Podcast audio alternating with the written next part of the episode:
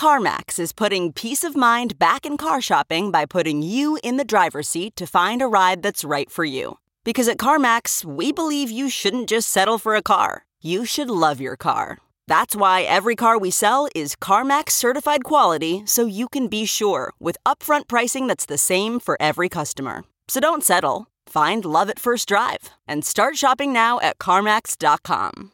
CarMax, the way car buying should be. Okay, picture this. It's Friday afternoon when a thought hits you. I can spend another weekend doing the same old whatever, or I can hop into my all new Hyundai Santa Fe and hit the road. With available H track, all wheel drive, and three row seating, my whole family can head deep into the wild.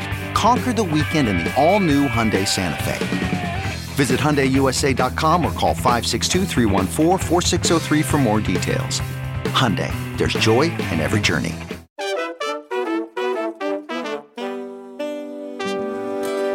It's Sunday, May 14th, 2023, and this is Markets Daily from Coindesk. I'm Adrian Blust here again with Adam B. Levine for your weekend story. On today's show, we're taking a look at the consequences of the U.S.'s lack of regulatory clarity and what the important next steps are to keep crypto onshore. And just a reminder Coindesk is a news source and does not provide investment advice. Today's featured story is an opinion piece from Jack Solowey and Jennifer Schulp. Mr. Solowey is a policy analyst at Cato's Institute Center for Monetary and Financial Alternatives, while Ms. Schulp is the director of financial regulation studies at the same institute. Our piece today is entitled We Need Regulatory Clarity to Keep Crypto Exchanges Onshore and DeFi Permissionless. At Consensus 2023, Senator Cynthia Lummis, a Republican from Wyoming, and Congressman Patrick McHenry, a Republican from North Carolina, voiced their goals of developing legislation to clarify crypto market structure in the United States, with a House proposal expected in the next two months. Last week, in a joint hearing of the Digital Assets Subcommittee of the House Agriculture and House Financial Services Committees, work proceeds to resolve what Congressman French Hill, a Republican from Arizona, has referred to as an impossible situation where the same firms are subject to competing enforcement actions by the Securities and Exchange Commission, or SEC, and the Commodity Futures Trading Commission, or CFTC, which is, in their words, pushing entrepreneurs, developers, and job creators offshore. This is an impossible situation, and it's manifestly unwise for the U.S. to show the door to those working on what may be the next generation of global financial infrastructure. Congress must bring regulatory clarity to crypto market structure, defining the bounds and appropriate legal treatment of crypto securities, crypto commodities, and the exchanges, both centralized and decentralized, over which they trade. Notwithstanding the skepticism and evasions of SEC Chair Gary Gensler, crypto's core innovation, decentralization, is the proper criterion by which to rationalize digital asset market structure and determine whether applying traditional financial regulations to crypto tokens and exchanges makes sense. The phrase same activity, same risk, same regulation is oft repeated by financial regulators, but as applied to crypto, it raises the question are the risks the same? Specifically, do crypto projects present the risks that issuers in the primary market or intermediaries in the secondary market can exploit their position to harm token purchasers by, for example, abusing non public information, misleading market participants, breaking promises, or otherwise engaging in fraud? When projects are truly decentralized, where there is no creator promising performance but simply an open source protocol executing transactions, the answer tends to be no. Accordingly, legacy financial regulations must be adapted to crypto projects' actual risk profiles through tailored compliance pathways and the removal of inappropriate obligations. Secondary market regulation traditionally seeks to address what are called intermediary risks. For example, will middlemen safely custody customer assets? Are transactions and trading practices transparent? And are market participants protected from fraudulent and deceptive market manipulation? Centralized exchanges typically custody customer funds, settle transactions off chain, and have opaque transaction records. So, centralized exchange users may reasonably ask how an exchange will custody assets, secure their data, share best price information, and protect them from fraudulent and deceptive trading practices.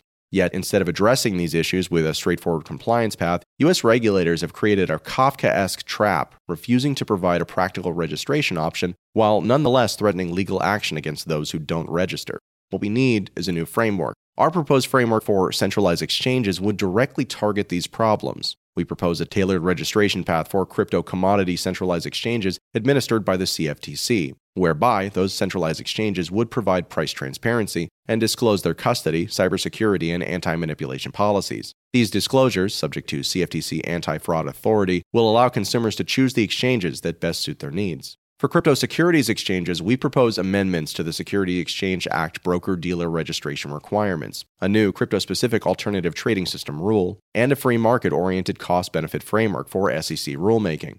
Combined, these updates seek to modernize securities regulations to suit the reality of crypto marketplaces dealing directly with retail customers, as well as remove the SEC's perennial sword of Damocles, which is regulation by enforcement, which stymies good faith developers who can't tolerate that type of risk in the US. Decentralized exchanges, on the other hand, face a different regulatory challenge beyond the typical SEC gaslighting on registration. Specifically, 20th century financial regulations designed for financial intermediaries are inappropriate when applied to disintermediated software protocols. Unlike centralized exchanges, decentralized exchanges leverage self executing smart contracts to remove the middleman from essential exchange functions. While some can be accused of decentralization theater in their purest form, DEXs operate without the discretionary control of a single person or a unified group. They don't custody the assets of users trading tokens, and they settle transactions on open and auditable public blockchains. So, applying traditional custody and market transparency rules to DEXs is at best unhelpful and at worst counterproductive. With that said, decentralized exchanges do face market manipulation risks, including practices like wash trading, spoofing, and layering. But the costs of requiring decentralized exchanges to implement pre cleared anti manipulation measures outweigh the potential gains.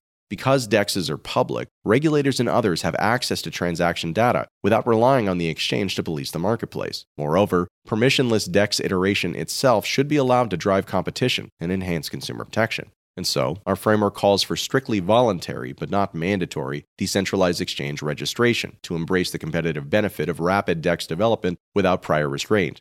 DEXs that want to signal their compliance with the same standard as centralized exchanges, for example, through automated controls, can do so with voluntary registration. But making registration optional allows for greater experimentation in consumer protections, as decentralized exchanges need not seek pre approval from inherently risk averse regulators before launching novel technical safeguards. In addition, voluntary registration avoids creating adverse selection, where low natural barriers to entry in an open source software ecosystem could allow rogue DEXs to gain first mover advantage, while compliance oriented projects are stalled by a regulatory approval process. Furthermore, optional registration keeps DeFi truly permissionless, not simply as a technical matter, but also as a regulatory one, recognizing the creative potential of an open and maximally interoperable ecosystem to deliver a greater variety of products and services. Permissionless innovation is not merely a buzzword, it's an integral component of the original US builder culture that organized solutions to practical challenges without the prior authorization or direction of authorities, and made the US, as a result, an economic juggernaut. As the economic historian Niall Ferguson wrote of the risks posed by overly constricting crypto regulation, quote, If we have learned nothing else from the past half century, it is surely that the best way to win a race with totalitarian rivals is not to copy them, but to out innovate them.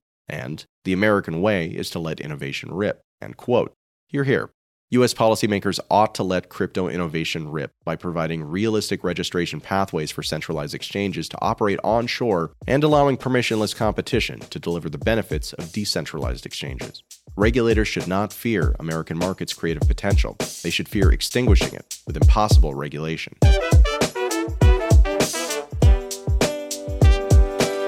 And that's our show for today. Thank you very much for listening. If you have any questions or comments, send the show an email at podcast at coindesk.com or you can email me directly at adamlevine at coindesk.com.